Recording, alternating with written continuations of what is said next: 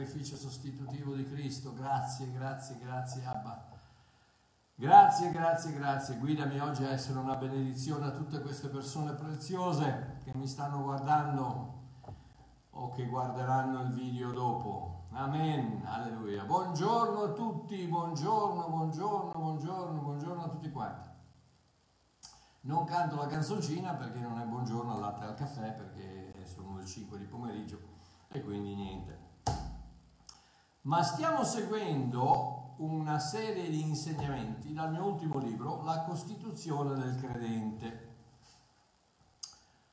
E ho, oggi, ragazzi, oggi ho finito i primi 20 capitoli dei versetti storpiati, quindi un altro mesetto e, e l'ho finito. Sono, sono entusiastissimo, sono molto entusiasta, sono molto entusiasta di questo mio nuovo libro, mm, veramente por- credo che porterà un po, di, un po' di luce nella tenebra religionistica. Ok, questo libro tratta 23 articoli di un credo cristiano fondamentali per poter filtrare tutto quello che si legge sulla Bibbia o tutto quello che si sente da un messaggio, un sermone, attraverso le lenti della grazia e dell'amore di Dio. Perché senza le lenti della grazia e dell'amore di Dio, purtroppo si va a finire in una serie di, di fare, fai, non fare, eh, comportati così, fai questo, fai quest'altro, una serie di, una serie di regole che non servono a niente, che non sono differenti, se, questo, se tutto quello che questo, questo libro è è una serie di regole, una lista di comandamenti, non è diverso dal Corano, non è diverso dalle Vedas, non è diverso dalla Torah, non è diverso da tutti gli altri libri religiosi o religionistici che ci dicono di fare qualcosa per poter far piacere a Dio. No, questo non è un libro così. Qui dentro c'è lo spirito del creatore che sussurra o urla piuttosto alle sue creature, vi amo, vi amo, desidero la vostra compagnia per tutta l'eternità. Quindi cercate, accettate il dono della vita eterna che sto offrendovi. Quindi se non si filtra tutto quello che si legge, che si ascolta e che si vede attraverso le lenti dell'amore e della grazia di Dio, purtroppo si va a finire con un altro Corano, un'altra Vedas, un'altra uh, un altro Torah, eccetera, eccetera. Quindi tutto ciò che a prima vista può sembrare biblico o scritturale, ma che di solito ci viene proposto unicamente per consolidare la tradizione dell'uomo. Oh, la costituzione di una nazione è quella legislatura alla quale tutte le altre leggi, tutte le leggi devono sottomettersi. E questa che propongo nel mio libro l'ho formulata io per valutare dottrine, sermoni, video, libri o qualsiasi altra forma di insegnamento alla luce dell'unica cosa che ci rende liberi, la verità. Ne abbiamo parlato con, con Walter eh, un paio di giorni fa proprio del fatto che se tu, se quando ti alzi dalla sedia, dalla panca o da, da, quello che sia della comunità o del gruppo dove ti trovi, non ti senti libero, non ti senti leggero, non ti senti con un peso tolto dalle spalle, vuol dire che non hai ascoltato il Vangelo. Amen.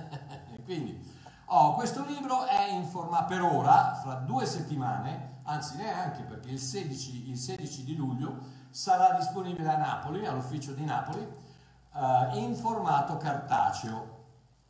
Uh, quindi per ora, uh, fino, fino per un altro paio di settimane, è disponibile soltanto in formato PDF sul mio sito www.ilsuovillaggio.com al costo di 10 euro se te li puoi permettere. Se non te li puoi permettere, me lo fai sapere e te lo mando gratis, come tutto il materiale che è sul mio sito, se non, lo puoi, eh, se non te lo puoi permettere, però desidereresti averlo, me lo fai sapere e io te lo mando gratuitamente. Ok, benissimo, quindi andiamo avanti. Articolo 15 della Costituzione del credente dice questo. Il cuore del cristiano è la sede della sua nuova natura e non vuole peccare. Ta-da! Questo è l'articolo della Costituzione che stabilisce una verità dalla quale non ne puoi scappare. Il cuore del cristiano è la sede della sua nuova natura e non vuole peccare. Qualsiasi cosa che va contro a questa eh, Costituzione, a questo articolo costi- della Costituzione, deve cambiare perché non è vero. Allora andiamo a, andiamo a dimostrare scritturalmente quello che sto dicendo. Prima Pietro, capitolo 1, dal versetto 1 al versetto 4. Simon Pietro, servo e apostolo di Gesù Cristo, a coloro che hanno ottenuto una fede preziosa quanto la nostra, nella giustizia del nostro Dio e Salvatore Gesù Cristo. Grazia e pace vi siano moltiplicate nella conoscenza di Dio e di Gesù, il nostro Salvatore. La sua potenza divina ci ha donato tutto ciò che riguarda la vita e la pietà, mediante la conoscenza di colui che ci ha chiamati con la propria gloria e virtù. Attraverso queste ci sono state elargite le sue preziose e grandissime promesse perché per mezzo di esse voi diventaste partecipi della natura divina dopo essere sfuggiti alla corruzione che è nel mondo a causa della concupiscenza. Ok, eh, quattro bellissimi versetti sui quali potrei dire tantissime cose, ma che chiaramente per motivi di tempo dovrò limitare a un paio di punti. Pietro scrive a coloro che hanno ottenuto una fede preziosa quanto la nostra, sta parlando del gruppo apostolico, diciamo, e anche del, de, degli ebrei che si sono eh, convertiti al, al, all'ebreo, al, al cristianesimo, perché la, il giudaismo alla croce ha terminato di esistere, non lasciatevi dire eh, scemate da, da, persone. Oggi ho visto un commento su uno dei miei eh, video, anzi proprio quello che ho fatto con Walter un paio di giorni fa, sul gioco, sul dolce gioco della, della grazia, uno che ha messo un, un link di un, di, un, di un, video su YouTube dove dice che noi cristiani siamo degli idolatri perché eh, chiamiamo Yoshua Hamashiach, lo chiamiamo Gesù invece di chiamarlo Yoshua.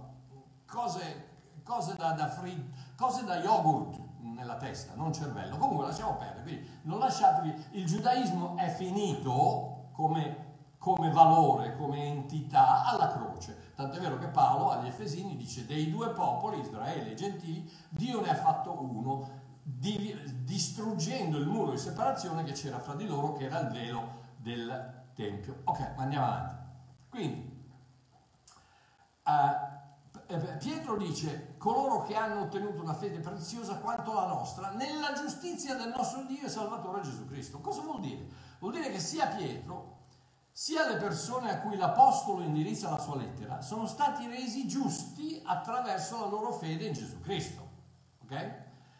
Parole che fanno eco a quanto dice Paolo in 2 Corinzi 5:21. Colui che non ha conosciuto peccato, Gesù Cristo, che non ha mai conosciuto peccato, senza peccare mai è stato egli eh, eh, colui che non ha conosciuto peccato, egli, Dio, lo ha fatto diventare peccato per noi. Colui che non ha conosciuto peccato, colui che non ha mai peccato, Dio lo ha fatto diventare peccato per noi. Sta a sentire, affinché noi, che non abbiamo mai commesso un atto di giustizia, non, mai, non abbiamo mai commesso un atto di rettitudine, potessimo diventare la giustizia di Dio in lui. Quindi Gesù non ha mai peccato, Dio l'ha fatto diventare peccato. Noi non abbiamo mai fatto un atto giusto, Dio ci ha fatto diventare giustizia in Cristo. Semplice, senza nessun merito, senza nessuna colpa, dichiarato la nostra giustizia è una dichiarazione di fatto fatta da Dio l'Eterno. Quindi avere fede in questo produce tutto ciò che segue, grazia, pace, tutto ciò che riguarda la vita e la pietà, le preziose, grandissime promesse di Dio e la natura del creatore. Ok, andiamo avanti. 2. Grazia e pace vi siano moltiplicate nella conoscenza di Dio e di Gesù il nostro Signore. Nota bene che la grazia viene prima della pace. La pace è il risultato della grazia. Ci sono, ci sono migliaia, se non milioni di cristiani al mondo che non hanno pace nel cuore perché non conoscono la grazia. E come fai ad avere pace se non sei mai sicuro che Dio ti ha perdonato? Se non sei mai sicuro di avere la vita eterna, se non sei mai sicuro di essere protetto nell'arca meravigliosa che si chiama Gesù Cristo, di non essere mai immerso, stato battezzato nel sangue dell'agnello perfetto. Come fai ad avere la pace nel tuo cuore se non sei sicuro di essere a posto con Dio? no, la grazia viene prima della pace. La pace è il risultato della grazia. Contrariamente a ciò che normalmente viene affermato dal religionismo, più conosci Gesù Cristo e più grazia e pace si moltiplicano nella tua vita. Sembra quasi che il religionismo ti cerca di, cerca di, tenerti lontano da questo libro perché sai ci sono delle scritture che non le possiamo capire, hai bisogno del pastore che le interpreti. No, no, no, la Bibbia stessa dice verrà il momento in cui lo Spirito di Dio verrà, non avrete bisogno di nessuno che vi spieghi. Chiarissimo che eh, va molto bene avere i Walter Biancalana, i Mario Marchiò, i eccetera, gli, gli va benissimo, no, eh, noi abbiamo la benedizione, la grazia, la, la, la, il dono di, di, riuscire magari a cercare qualcosa qui dentro, a trovare qualcosa qui dentro che magari voi tutti non avete, ma non avete bisogno di noi, perché per andare in cielo basta una parola, Gesù. Gesù, solo Gesù, 100% Gesù, senza né coloranti né additivi aggiunti né olio di palma, niente. Perfetto, puro Gesù, basta per tutto quello di cui hai bisogno, la conoscenza di che cosa? Di Gesù Cristo. Quindi più lo conosci e più grazia e pace si moltiplicano nella tua vita. La pace nel cuore non potrebbe esistere se non si avesse una chiara conoscenza della grazia di Dio. Anche qui parole che fanno riferimento a quanto l'Apostolo Giovanni afferma in 1 Giovanni 4,17. In questo l'amore è reso perfetto in noi, che nel giorno del giudizio abbiamo fiducia, fra parentesi pace nel cuore, abbiamo fiducia, abbiamo pace nel cuore, perché quale Egli è, tali siamo anche noi in questo mondo, grazie. Abbiamo fiducia, abbiamo la pace nel cuore perché siamo come è Cristo, la grazia. Quindi abbiamo la pace perché abbiamo la grazia. Ok, bene. Tre, la sua potenza divina, cioè, fra l'altro fatemi dire una cosa che mi sta ronzando nella testa, sta girando in America eh, un video di un pastore, che Dio lo benedica, bravo, senz'altro indubbiamente, ma di un pastore che dice di aver avuto dei sogni dove, dove Dio puntava il dito su determinate date e poi con un pugno distruggeva eh, dicembre e gennaio. Prima puntava il dito su marzo, poi su giugno, eh, questo è un pastore americano, e poi con un pugno distruggeva dicembre e, e, e gennaio. E c'è, una, c'è, un terrore enorme che si sta, eh, sta prendendo l'America cristiana per questa profezia. Perché cosa vuol dire? Vuol dire che la pandemia che, è partita a marzo, il, i Black Lives Matter, eh, la, il non senso, la, la criminalità di quello che sta succedendo in America adesso da giugno, esploderà a dicembre con qualcosa che non sanno cosa sia, ma è una cosa tremenda. Quindi fammi dire una cosa. Se la profezia porta paura, la profezia non è da Dio.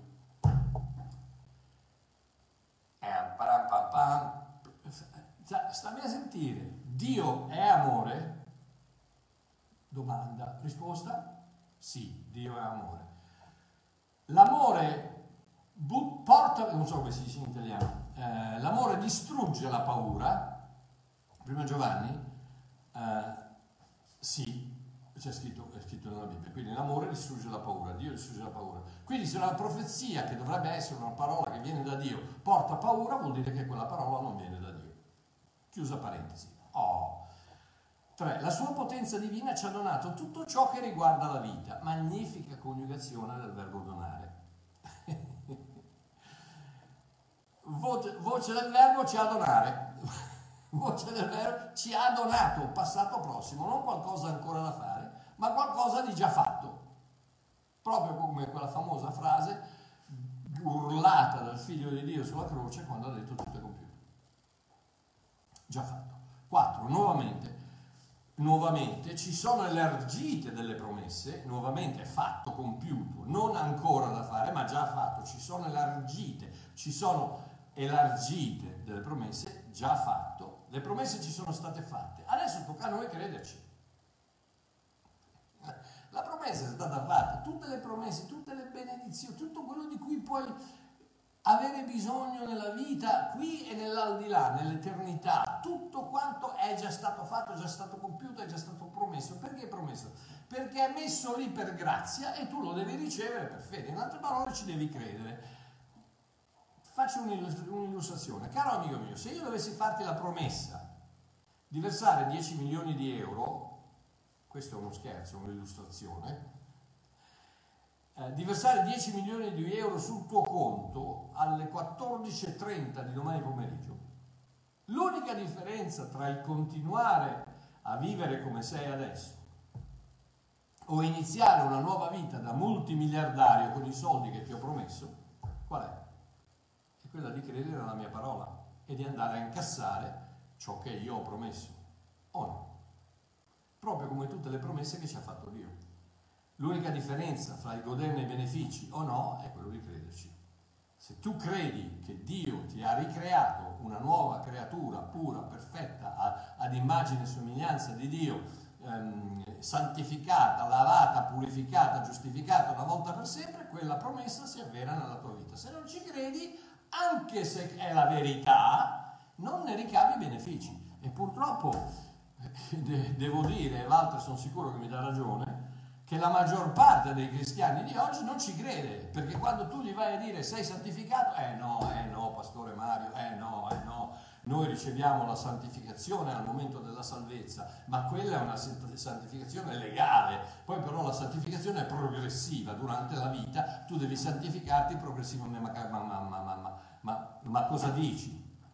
Ma vatti a lavare le orecchie che ti rimane qualcosa attaccato lì No, no, no, c'è una santificazione, una santificazione soltanto che si chiama la santità di Cristo e che è quello che tu ricevi quando rinasci, nasci di nuovo, Cristo ci ha santificati. Vo- voce del verbo ci avere santificare. Pass- passato, ok, 5. Una volta che abbiamo posto la nostra fede nelle promesse che ci permettono di sfuggire alla corruzione che è nel mondo, in altre parole di nascere dall'alto, diveniamo partecipi della natura divina. Questo è sempre quello che Pietro stava dicendo nei versetti che abbiamo letto prima. Diveniamo partecipi della natura divina. Oh sì, la nostra natura è cambiata. Non siamo più peccatori che hanno bisogno di essere salvati, ma siamo santi con una nuova natura, un nuovo cuore, un nuovo spirito. La, natura, la nostra natura è la natura divina, stammi a sentire, non c'è la natura carnale e la, la, la no, no, la natura è soltanto una e la, la, abbiamo è semplicemente quella che abbiamo ricevuto al momento della nuova nascita dal DNA divino che è sceso dall'alto ed è entrato in noi, ci ha ricreato. Prima ci ha uccisi, poi ci ha sepolti con Cristo ci ha ricreati a una nuova creatura, con una nuova natura, una nuova natura, natura divina. Alleluia, quindi un nuovo cuore, un nuovo spirito. Non sto parlando di attitudini, non sto parlando di abitudini, non sto parlando di comportamenti, quelli li dobbiamo cambiare, ok? Romani 12 sappiamo dobbiamo, dobbiamo rinnovare la nostra mente, dobbiamo, dobbiamo, vivere a seconda del nuovo io, del nuovo uomo. Eh, ci sono tante cose che dobbiamo... Non, non, non, non pensate che io stia dicendo che il comportamento non c'entra, che no, tutti vogliamo comportarci bene, tutti vogliamo vogliamo, essere, vogliamo comportarci da santi, vogliamo, vogliamo, dimostrare la santificazione così che le persone potranno vedere Dio. Tutti, tutti vogliamo fare questo, non vogliamo uccidere, non vogliamo mentire, non vogliamo commettere, quello non si sbaglia, ok? Quello va bene. È come ci arrivi che è diverso. Perché il religionismo ti, ti dice che ci arrivi attraverso ubbidire queste regole. No, ci arrivi attraverso la nuova nascita, il cambio del tuo cuore il trapianto di un cuore marcio con un cuore nuovo che si chiama il cuore di Cristo. Un cuore nuovo che non vuole peccare, andiamo avanti. Messa molto semplicemente. Quando accettiamo l'offerta della salvezza fattaci dallo Spirito Santo e apriamo la porta del nostro cuore al Salvatore Gesù Cristo, Apocalisse 3:20, ecco io sto alla porta e busso. Se qualcuno ascolta la mia voce e apre la porta, io entrerò da lui e cenerò con lui ed egli con me. cenare, ci, sarebbe, ci potrei predicare per tre giorni su questa, soltanto questa. Se tu mi fai entrare, io cenerò con te nel, nel, nella, nella, um, nella, mentalità uh, sia araba che medio, medio orientale, nella mentalità medio orientale, qualsiasi uh, contratto, qualsiasi cosa che tu stai facendo, la fai al tavolo, mangi e chiudi il contratto, chiudi un patto, chiudi quello che stai, quello che stai eh, trattando, viene fatto al tavolo per mangiare. E Gesù dice, io busso, tu apri la porta, io entro, ci sediamo, ci facciamo una bella magnata e io ti faccio entrare nel nuovo patto, quello nel mio sangue. Ok, avanti. Dio ci ricrea a sua immagine e somiglianza, proprio come se la caduta di Adamo non fosse mai avvenuta perché? Perché tutto un tratto prima eravamo in Adamo, adesso siamo in Cristo. Prima avevamo la natura carnale, adamica, peccatrice di Adamo, adesso abbiamo quella pura, santificata, perfetta, immacolata di Cristo. E non mi chiamate, non mi chiamate Gesù Cristo il secondo Adamo.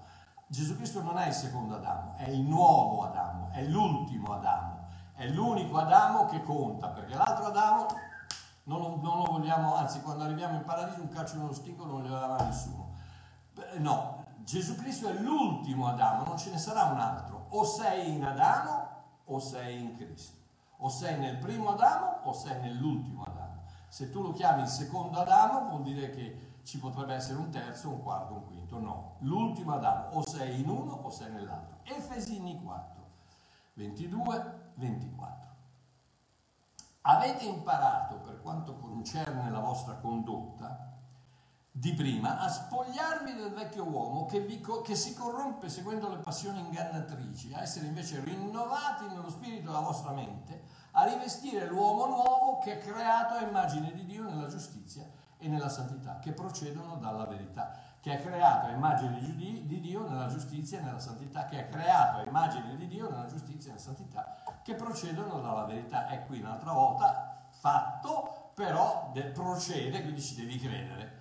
Colossesi 3, 9, 10, vi siete spogliati dell'uomo vecchio con le sue opere, con le sue opere e vi siete rivestiti del nuovo, che si va rinnovando in conoscenza a immagine di colui che l'ha creato. È chiaro che c'è un, c'è un cammino da fare per conoscere, che non, non, non avverrà mai, ma per conoscere la, l'enormità di, di questo meraviglioso Gesù Cristo che ci ha salvati. Quindi ogni passo che fai, ogni cosa di più che conosci, ogni rivelazione che ricevi, ogni nuovo video che vedi, ogni volta che fai wow, ogni volta che metti la faccina che è tutta felice, eccetera, eccetera, hai fatto un passo avanti nella conoscenza di Cristo, di colui che ti ha creato.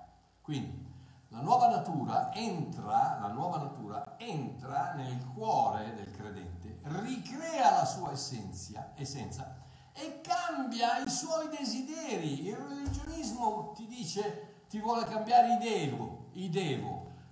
La grazia, il Vangelo, la, il vero cristianesimo ti cambia il voglio. Non fai delle cose non perché non devi farle, non le fai perché non le vuoi fare. Il tuo cuore è nuovo, è stato ricreato, è stato, è stato ricreato a immagine e somiglianza di Dio, come abbiamo appena finito di leggere. Una delle più grandi menzogne che il religionismo cerca di venderci è quella che dice che il nostro cuore è malvagio. Avete mai sentito il cuore malvagio?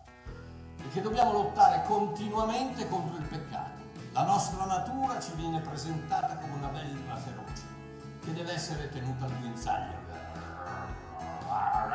con una catena bella grossa perché altrimenti si scatena e distrugge tutto. Se tu per caso ti azzardi a dire no, sei già perdonato, eh no, ma allora adesso andiamo fuori, andiamo, uccidiamo, rubiamo, facciamo eh, eh, adulterio, ne facciamo di, di cotte, di crude, chi più, chi più ne ha più ne mette, perché, perché dentro di noi c'è questa belva malvagia che non aspetta altro di essere che qualcuno gli dice che Dio ti ha perdonato per uscire fuori e incominciare a sbranare tutti.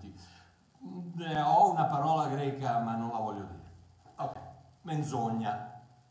Menzogna. Ma Mario, come fai a dire questo? La Bibbia dice proprio così in Geremia 17,9. Il cuore è ingannevole più di ogni altra cosa, è insanabilmente maligno, chi potrà conoscerlo? Sì, amore mio, in Geremia, Vecchio Testamento, prima della croce. Il cuore di un non credente, il cuore di una persona priva dello Spirito di Dio, ecco cos'è insanabilmente maligno, non il mio cuore. Il mio cuore è stato ricreato a immagine di Dio ed è puro, incontaminato e colmo della mia nuova natura, la natura di mio padre, Dio. Uno dei versetti favoriti dei religionisti, che non riescono ad accettare la finalità dell'opera della croce, è 1 Corinzi 6, 9 e 10, che dice questo. Non sapete che gli ingiusti non erediteranno il regno di Dio. Non vi illudete né fornicatori, né idolatri, né adulteri, né effeminati, né sodomiti, né ladri, né avari, né ubriachi, né oltraggiatori, né politici, né rapinatori. No, né rapinatori erediteranno il regno di Dio. Ecco, vedi Mario? Mi sembra più che chiaro, no? Se non ti ravvedi e non cambi il tuo modo di comportarti, non erediterai il regno di Dio. no. Prima di tutto leggi bene all'inizio. Paolo dice, non sapete che gli ingiusti non erediteranno il regno di Dio? Ingiusti, sei, se sei un credente non sei ingiusto, sei giusto. Sei la giustizia di Dio in Cristo Gesù, quindi non sta parlando a te. Non leggere la posta degli altri, che ti, che ti mette in confusione, sta parlando agli ingiusti. I cristiani, i credenti, i figli di Dio non sono ingiusti, sono la giustizia di Dio. Oh, poi, poi non erediteranno. Domanda, chi è che eredita? I figli, giusto? Tu cosa sei? Un figlio. L'eredità ti appartiene. Se non la puoi ereditare, non sei un figlio. Semplice. Non mi sembra difficile. Vedi, vedi come è facile leggere la Bibbia e capire se ti togli dalla mente tutte le ragnatele del religionismo, vedi che eh, riesci a capire gli ingiusti non erediteranno il, il regno di Dio. E non credo che non lo erediteranno, perché non sono figli, i figli ereditano, i, i, i nipoti no, a meno che Dio non dica ai nipoti che vabbè gli lascio qualcosa anche a lui, ma dipende da Dio, non dipende da te. I figli ereditano, se non erediti vuol dire che non sei figlio.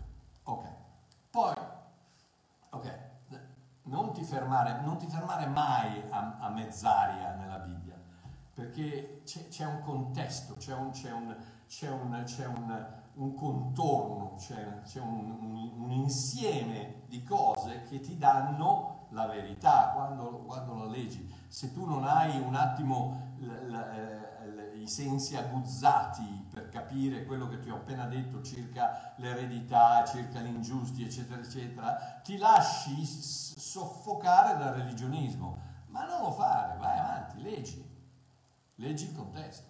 Il versetto seguente chiarisce tutto. Versetto 11 dice, e tali eravate, voce del verbo eravatare, eravate passato e tali eravate alcuni di voi. Ma siete stati lavati, siete stati santificati, siete stati giustificati nel nome del Signore Gesù Cristo mediante lo Spirito del nostro Dio. Eravate, ma adesso cosa siete? Lavati, santificati, giustificati mediante lo Spirito di Dio. Ok. Un'altra metafora preferita dal religionismo è quella dei due lupi. L'avete mai sentita? Due lupi, uno bianco, uno bianco, uno nero, che ogni cristiano, ah, adesso non si può neanche più dire, diciamo uno verde e uno giallo. che pazzia ragazzi, uno deve, uno deve vergognarsi del colore della pelle che Dio gli ha dato. Amore mio, se sei nero non ti vergognare, ma se sei bianco non ti vergognare neanche. Vabbè, lasciamo perdere. Oh, due lupi, uno, mm, uno grigio e l'altro, non lo so, uno bianco e uno nero. Quello bianco, eh no, non posso, come si fa? Quello bianco è buono, quello nero è cattivo. No, allora facciamo così. Quello giallo è buono e quello rosso è cattivo. Ok, uno, uno giallo e uno rosso. Quello, quello giallo è buono, quello rosso è cattivo. E questa, amore mio, questi, questa dualità di cose, è proprio la base della schizofrenia della religione. Due personalità dentro di me, due persone opposte che combattono nella mia mente, due alieni che si odiano a vicenda il io cristiano contro io, la mia natura di, della carne e la natura dello spirito, il cristiano e io, io quello che vuole tornare a fare le cose, il, il cuore marcio e la mente, pazzia, schizofrenia totale, quindi che tristezza. La storia continua di questi due lupi con l'esortazione a dar da mangiare al lupo giallo, in altre parole comportarsi bene, e affamare quello rosso, la parte di noi che vuole peccare. No, per quanto carina e similmente innocua questa scenetta possa sembrare, non ha un milligrammo di verità in sé. 2 Corinzi 5,17 Se dunque uno è in Cristo, egli è una nuova creatura. Le cose vecchie, i lupi vecchi, le cose vecchie sono passate. Ecco, tutte le cose, tutti i lupi sono diventati nuovi. Il lupo rosso non c'è più, è morto, ucciso dalla nuova natura del tuo cuore. La grazia, bontà e amore di Dio sono letali per la vecchia natura dell'uomo. Il momento in cui lo Spirito di Dio entra nel tuo cuore è come un'esplosione di purezza che distrugge tutto ciò che non è al 100% perfetto. Dio non mette al guinzaglio il lupo rosso, intimandoci di non dargli da mangiare Dio lo, lo uccide e lo fa risorgere agnello, puro, perfetto, senza macchia, senza peccato. C'è un meraviglioso versetto scritto da Davide, uno dei più grandi peccatori della storia, nel libro dei Salmi, Salmo 37, 4, sul quale io ho basato il mio stile di vita, che dice questo, prendi il tuo diletto nell'Eterno ed egli ti darà i desideri del tuo cuore. Oh, a prima vista sembrerebbe quasi che il salmista dica che se uno si diletta in Dio potrà ricevere da lui qualsiasi cosa desidera. Mm, no, io lo leggo diversamente. La frase prendi il tuo diletto è la parola ebraica anag e vuol dire essere soffici, malleabili. Vi ricordate il pongo? Io quando ero bambino, illo tempore, pigliavo la, la, la, bacchetta verde e la bacchetta gialla e le mischiavo perché mi, mi piaceva vedere questo, questo uh, twirls, questi, questi giri, questi, questi, vortici di colore, eccetera, eccetera. ed è praticamente la parola, questa anag, questa prendi il tuo diletto, è una parola usata dai vasai quando devono mischiare due grumi di argilla e lavorarli con l'acqua fino a quando i due sono fusi in uno. I due diventano uno. Anag vuol dire si soffice, malleabile a tal punto che quello che desidera Dio diventa quello che desideri tu. Immergiti così profondamente nello spirito del tuo Dio che non ci sarà più distanza tra te e Lui e i suoi desideri diventeranno i tuoi desideri allora avverrà che vorrai fare esattamente ciò che lui vuole che tu faccia. Ed ecco che non hai più bisogno di fare settimane di digiuno o preghiera o oh Dio cosa vuoi che faccia? No, prendi il tuo diletto del Signore e lui ti dirà quello che vuoi fare attraverso quello che tu desideri di fare. Il tuo cuore, il tuo nuovo cuore desidera di fare qualcosa, contaci che Dio vuole che tu faccia quello che il tuo nuovo cuore desidera di fare. Ragazzi, è, così, è, è, è, di una semplicità così meravigliosa. Io ho vissuto tutta la mia vita così. Dio difficilmente passo le nottate in preghiera a chiedere a Dio cosa devo fare. No, io prendo il mio diletto nel Signore, in altre parole par- gli parlo, canto, andiamo, andiamo, a fare un caffè insieme, eh, prego, tutto quello che devo fare. Ma alla fine, quando devo prendere una decisione, mi fido del mio cuore perché il mio cuore è stato ricreato a immagine e somiglianza di Dio e non vuole peccare e vuole ed è pieno della, della, presenza di Dio, del DNA di Dio, la natura divina mia mi guida come Dio vuole guidarmi. Quindi il cuore del figlio di Dio è stato ricreato a immagine di Dio e contiene la nuova natura di Dio. Questo è il motivo per il quale i suoi desideri sono cambiati e non vuole più peccare. La chiave di una santificazione continua non è la mia forza di volontà, ma il mio cambiamento di DNA. Supponiamo che io mi trovi a camminare in un corridoio con in mano un sacchetto della spazzatura a monnezza. Dopo un paio di passi mi trovo in mezzo a due porte. Quella a sinistra dà su una stanza piena di cartacee, polvere, avanzi per terra, scarafaggi e sporcizia da tutte le parti. La porta alla mia destra invece dà su una stanza in perfette condizioni, lustra, ordinata, pulita, scintillante, la quintessenza della, pulizia. Dove pensi che getterò questo sacchetto di, di monnezza, di spazzatura? Nella stanza alla mia sinistra, no? Senz'altro. Un po' di sporcizia più o meno, che differenza fa? Ecco cosa succede con il peccato. Se tu pensi che il tuo cuore sia nero, mal, perdonate, sia nero, malvagio e pieno di sporcizia, cosa ti frena dall'aggiungere un po' di quando, quando pecchi? Ma se penso che il mio cuore sia bianco, puro, assolutamente immacolato, sarà ben difficile che io voglia deliberatamente gettarci dell'immondezza del peccato. Questa è la potenza della grazia. La religione agisce dal di fuori, cercando di cambiare il mio cuore con il buon comportamento e le giuste opere. La grazia agisce dal di dentro, cambiando il mio comportamento attraverso un cuore perfetto che è totalmente restio al peccato e vuole fare le opere giuste. Alleluia. Quindi l'articolo 15 della Costituzione dichiara che se il messaggio che viene predicato, le istruzioni che vengono impartite o le dottrine che vengono insegnate dichiarano che il cuore del credente è malvagio, la sua natura carnale e il suo desiderio è quello di peccare, questi messaggi, istruzioni e dottrine sono completamente errati e totalmente incostituzionali. Alleluia. Alleluia. Alleluia. Alleluia. Grazie papà, grazie Abba papà.